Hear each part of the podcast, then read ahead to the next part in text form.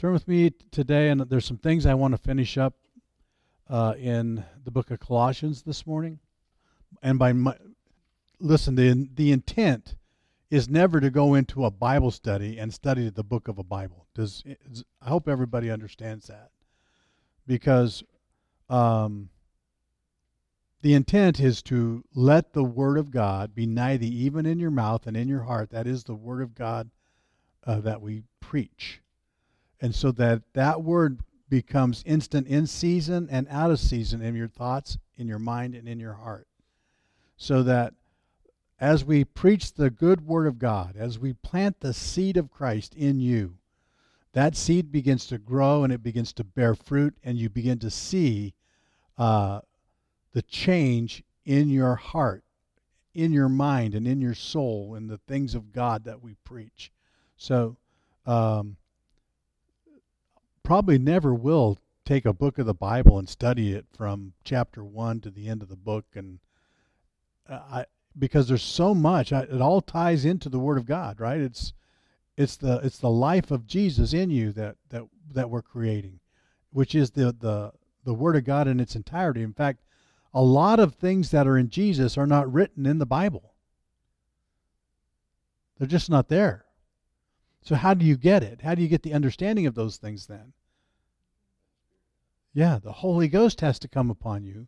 That's why the, John in his um, gospel, and I'll just read it to you so that you have the reference for it. It's in the last chapter of the book of John. John says it perfectly. And there are also many other things which Jesus did, the which, if they should be written every one, I suppose that even the world itself could not contain the books that should be written. And there are, you know, there's there's a lot of books written today about Jesus Christ that are not gospels or not in the Bible, right? And so uh, I have read many of those books. And so one thing that uh, we have to be very cautious of when we're reading other texts is that who wrote them? the Holy Ghost or man? How do you know the difference? How do you know if it was written by man or written by the Holy Ghost? That's a question for all of us. So, my uh, a, a person that I know quite well has been reading some books on the orthodoxy of Christianity, and because in his heart he he just believed that the orthodoxy is the structure we all need in order to serve Christ and stay right.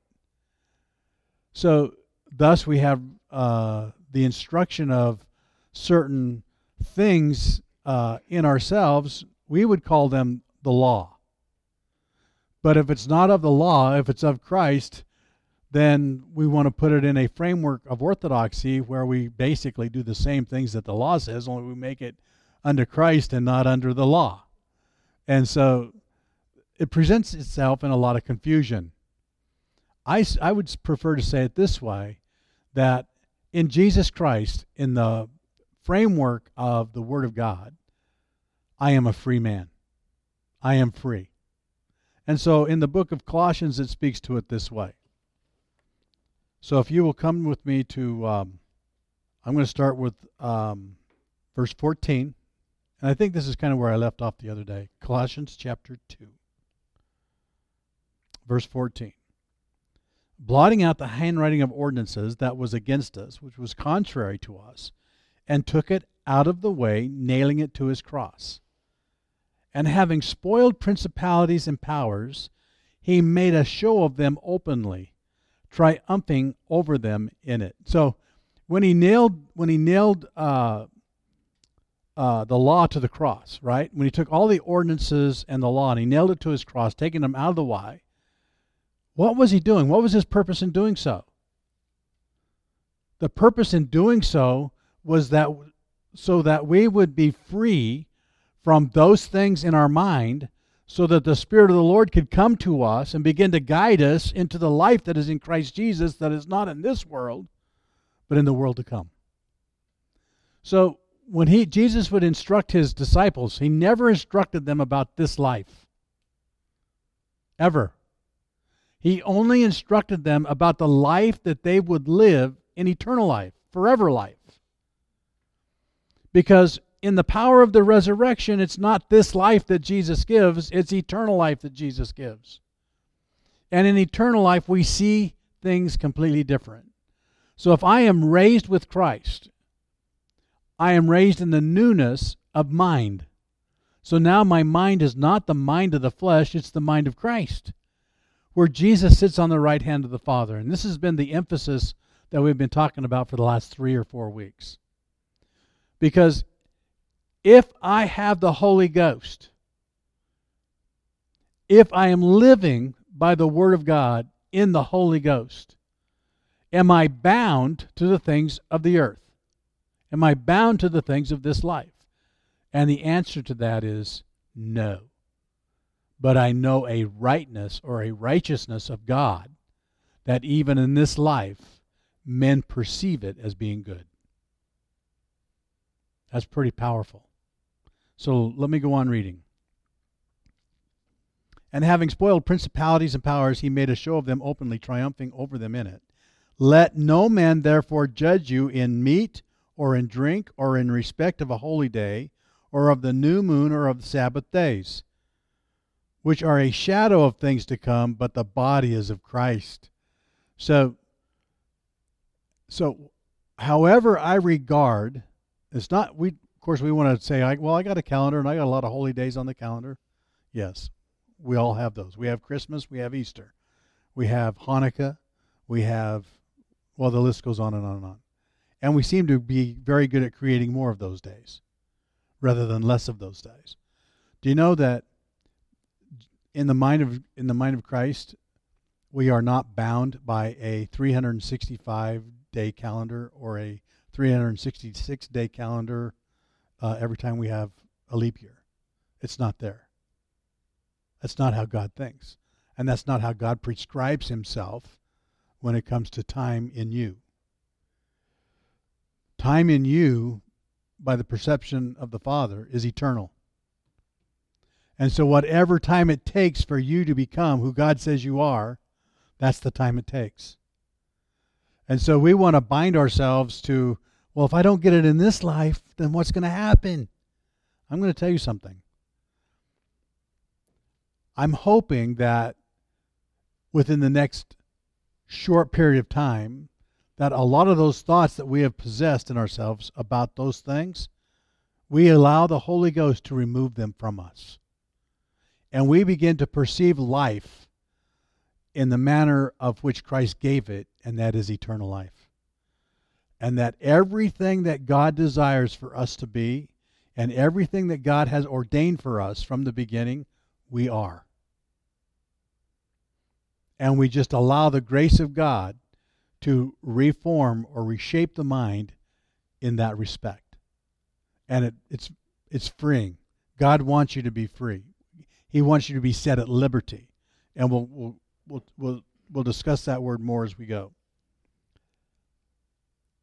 Let no man beguile you of your reward in a voluntary humility and a worshiping of angels, intruding into those things which he hath not seen, vainly puffed up by his fleshly mind. Now, I want to read that to you uh, in the ESV because it says it the same way, only it uses uh, different words, which I think are a little more uh, understanding. Because here's what happens to us, and this is what has happened to us because we talk about dreams and visions all the time. Correct? And the big thing, even a few years ago, the thing was everybody was, man, I've, I just need to have that dream. I just need to have that vision. And if I get that dream and that vision, I'll have the revelation of Jesus Christ, and man, I can I can speak to the world about everything that God has shown me. Right? That was the emphasis of our mindset. That's where we want. That's where we were living at. Let me read this to you. Where am I? Net, let no one disqualify you, insisting on asceticism and the worship of angels. So, do you, does anyone know what asceticism means? Self denial. That's what it is. Let no one disqualify you, insisting on asceticism and worship of angels, going on in detail about visions puffed up without reason by his sensuous mind. So, That's a strong that's a strong statement, isn't it?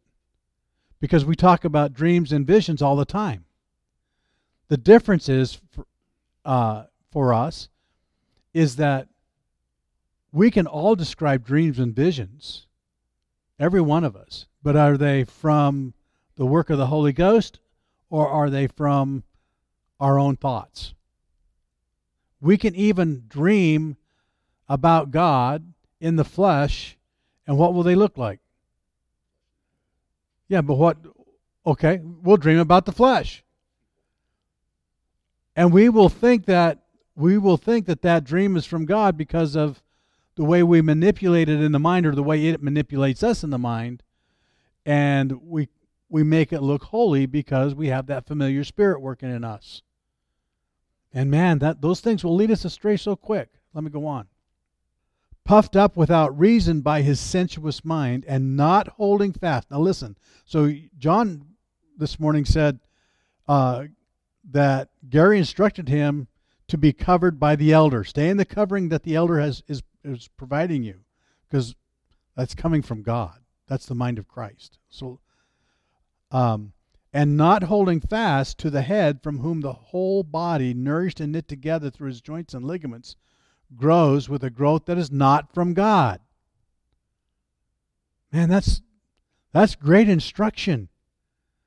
So it's amazing how we will we will get a collection of thoughts about the Word of God and then we'll go into hiding with it because we know in the back of our mind okay if i bring this to the elder and the elder doesn't agree with me then i have to let it go. Yet this has spoken great to me. This is this is who i know this is who i'm becoming. And so we'll hide in it. And the minute we begin to hide in it we begin to allow the familiar spirit. We begin to allow the workings of the devil to separate us from the will of God. The reason I can talk to you about these things and be openly honest with you about them is I have experienced them. I even saw the way that it began to separate me from the will of God.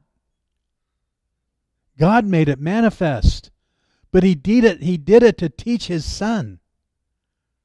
And today I'm so thankful for it because now we can speak to it and keep you from allowing it to become familiar with you or to and speak to it and take you out of that familiar thought and allow the liberty of the word of God to set your mind free and enjoy the things that God have given to you.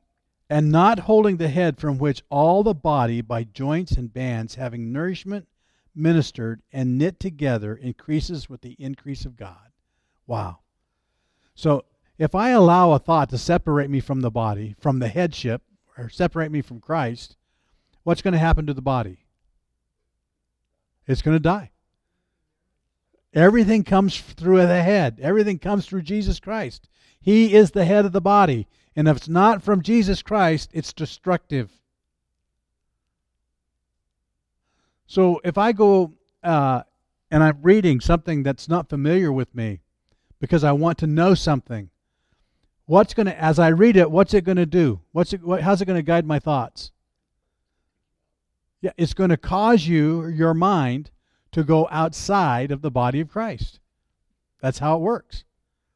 Yet we will agree with it because we don't, we're not understanding what the work of the familiar spirit is in and of ourselves. And so we'll take on thoughts that are not of God. Let me go on.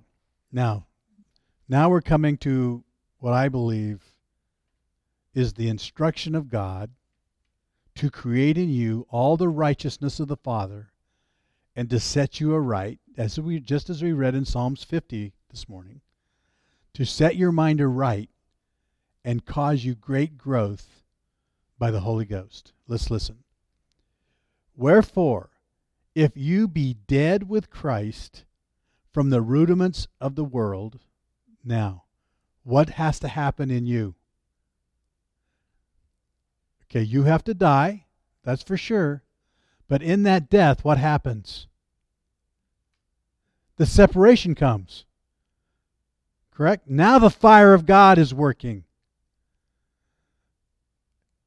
Now the baptismal power of the Holy Ghost and the baptismal power of the fire of the Holy Ghost begins to work to separate you from the work of the devil, to separate you from the work of your own mind to that which is familiar in you. It begins to bring this separation. So just like in the children the children of Israel, when they came out of Egypt, how, how did God make himself known to them? What could they always see? they could see the cloud by day and they could see the fire by night. So that same baptism that led them through the wilderness, right, and to lead them to the promised land, was a type and shadow how God is leading you today through the same experience of His presence, of His glory.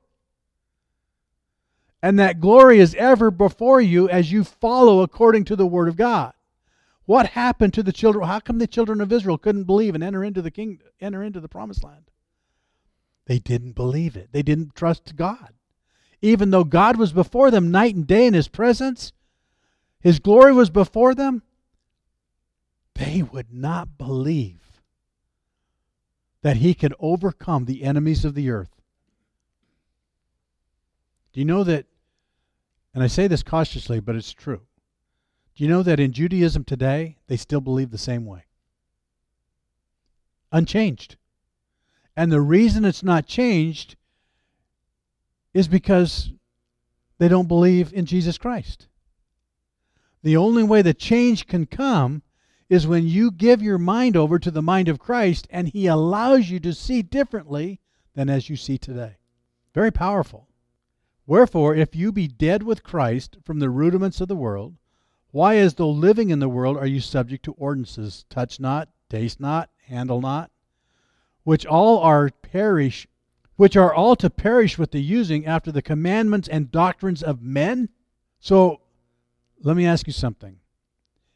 Is it important for us to follow the doctrines of men, or is it more important for us to know the foundation of Jesus Christ, the doctrines of Christ? where we are set free from the rudiments of the world and know heaven and know the throne room of God. Which is more important? Number two. Door number two, right, John? We, you know, we could t- we, even in uh, living fellowship, we could set it before you as a as an ordinance, and we could say, you know, as long as you continue to uh, carry your life uh, and do certain things. And we could list, put out a list of rules. Well, uh, in in Pentecost, there were a bunch of rules. I mean, women had to wear long dresses. They had to have their hair braided. They couldn't they couldn't play t- watch TV. They couldn't play cards. They couldn't go dancing. I mean, they had all this stuff. Is that freedom or is that bondage? That's bondage.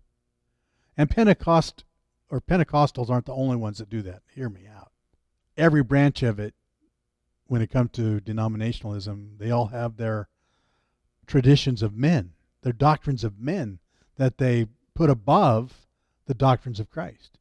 I will tell you this when the doctrines of Christ, and the reason I say that is because we have been talking about the doctrine of baptisms, correct? Isn't that where we've been for the last three weeks? Yes, it is. So when we are setting forth the foundational principles of the doctrines of Christ, and I don't care what order they come in in you. God is establishing the order for you. And in God, every man is ordered according to how he receives the Word of God. Don't forget that. I will say this that you will not receive the Holy Ghost without repentance working. But when Peter went to the house of Cornelius, Peter was a Jew that had received the baptism of the Holy Ghost and had his, had his tongue changed. And in the dream, before he went to Cornelius' house, God brought him to what? What was the, the principle of the dream? Yeah, he, he was bringing Peter to repentance. God was bringing to repentance Peter so that Peter could believe the Word of God. And when God sent him to a Gentile's house, Peter would know by that same word that he received from the Lord, that same word, Peter would know that God is no respecter of person. Whether you're Jew or Gentile, God's going to open the door to the Holy Ghost. So when Peter went and spoke to Cornelius' house, bam, they received the Holy Ghost. He preached the gospel of Jesus Christ to them. And when he preached the gospel of Jesus Christ to them, the door was opened unto heaven. Because the only access into heaven is the gospel of Jesus Christ. That's the only way in. And all of Cornelius's house received the Holy Ghost and spake with tongues. In other words, their parable was changed to where they could now speak the mind of Christ. And immediately Peter goes, Wow, this is awesome. What for? We got to get them all baptized.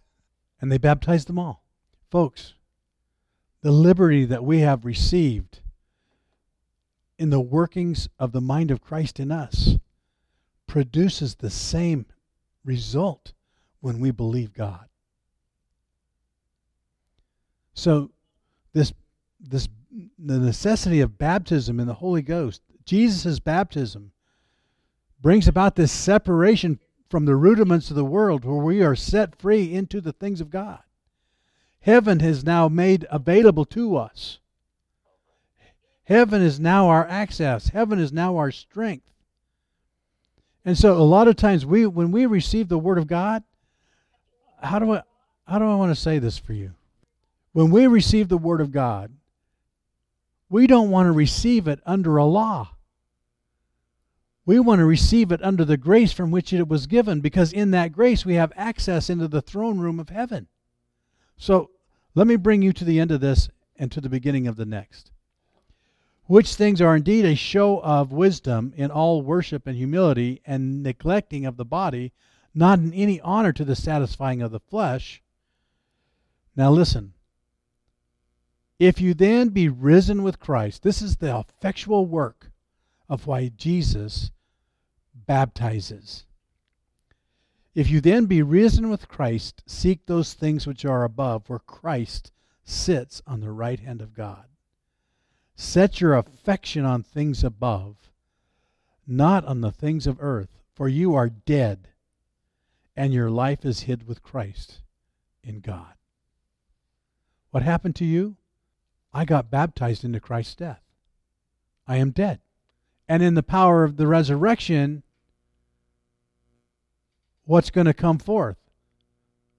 Me or Christ? Christ, the new man. It's the new man that comes forth in that baptismal work of Jesus. The first man, Adam, was of the earth, earthy. The second man is who? The Lord from heaven. 2 Corinthians 15. It's the Lord from heaven. The work of the doctrines of Christ cause you to be changed. And the only influence that you need to partake in in the whole thing is for what? Is what? What's your work in it? To believe.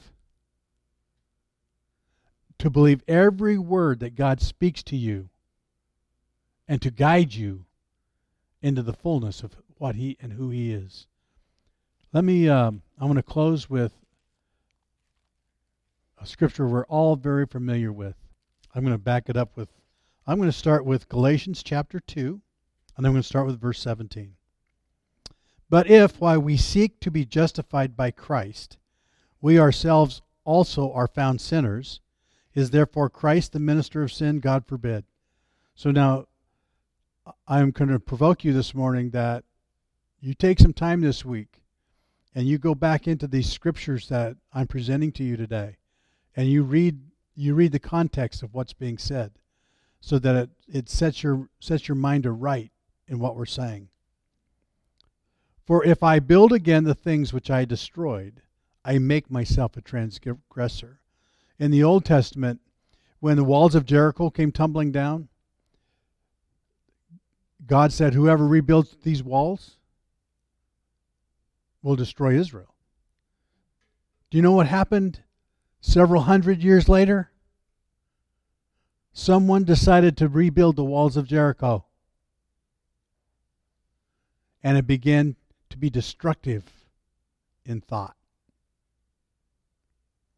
And it brought Israel back into sin. Amazing. So the Word of God is true, and it's always true. For if I build again the things which I destroyed, I make myself a transgressor. For I, through the law, am dead to the law, that I might live unto God. So what was why was the law given? Anybody remember? The law was given to, to lead us to Christ. But what did it bring us into? When the law came, sin revived, and I died. So every time in the framework of my mind, every time uh, the law comes and I see my sin, what happens to me? I, I die. And so the word came to show me Jesus. All I saw was my sin, and I killed the truth. So if I stay in that familiar thought if what I saw when the Word of God came, what's happening to Jesus in me? It kills him. But if I receive a law and it brings me into the life into the life of Christ, in other words, I receive the Word of God in truth, and it shows me a new law. It shows me the law of the Spirit of life in Christ Jesus. So now it's not, when I see it, I'm not looking at who? I'm not looking at myself. I'm looking at the new man. I'm looking at the man, Christ Jesus, in whom there is no sin. And so now all of a sudden, that seed that God hid in me begins to grow and begins to bear fruit. I, I think that's powerful. I am crucified with Christ. Nevertheless, I live. Yet not I, but Christ lives in me. And the life which I now live in the flesh, I live by the faith of the Son of God, who loved me and gave himself for me. I do not frustrate the grace of God, for if righteousness came by the law, then Christ is dead in vain. Wow. Now, if if the law provokes us to see our sin, are we in the place of grace or are we in another place? We're in a place we're in another place. So I got one more scripture I want to read to you, and that's in the book of Romans, the eighth chapter. I'm going to start with um, the seventh chapter, verse 24. O wretched man that I am, who shall deliver me from the body of this death? So when I perceive myself in sin, what am I? I am dead. I thank God through Jesus Christ our Lord. So then, with the mind, I myself serve the law of God, but with flesh, the mind of flesh, the law of sin. There is therefore now no condemnation to them who are in Christ Jesus, who walk not after the flesh, but after the Spirit. Did you hear that? So, we need the Spirit of God to come and separate the mind of flesh from the mind of the Spirit, right? We've, we, we've got to have it. For the law of the Spirit of life in Christ Jesus hath made me free from the law of sin and death. So, what, what made me free from the law of sin and death? the law of the Spirit in Christ Jesus. So when the Word of God comes, it points me to Jesus Christ or shows me Jesus, and it does not show me who I am in a body of flesh. Now, has judgment then changed? Has my perception of who I am changed? Because now I see myself as the inheritor or the partaker of the life in Christ Jesus, and not the inheritor of a body of flesh that is now dead. So here comes the winnowing power of God through the Holy Ghost. And the winning, winnowing power of God through the Holy Ghost brings the change we all desperately seek after and desire. so that we're not trying to figure it out with our own mind. Just as we read in the book of Colossians, when we uh, ascribe to ourselves visions and dreams and talking about diverse angels, not understanding the familiar spirit, not understanding who we are in the life of Christ. I would rather see the angel of the Lord than see the angel of Satan, just so you know. And without the covering that we have received of God, we will not know the difference. Did wasn't Satan perceived as an angel of light fall from heaven? Wow.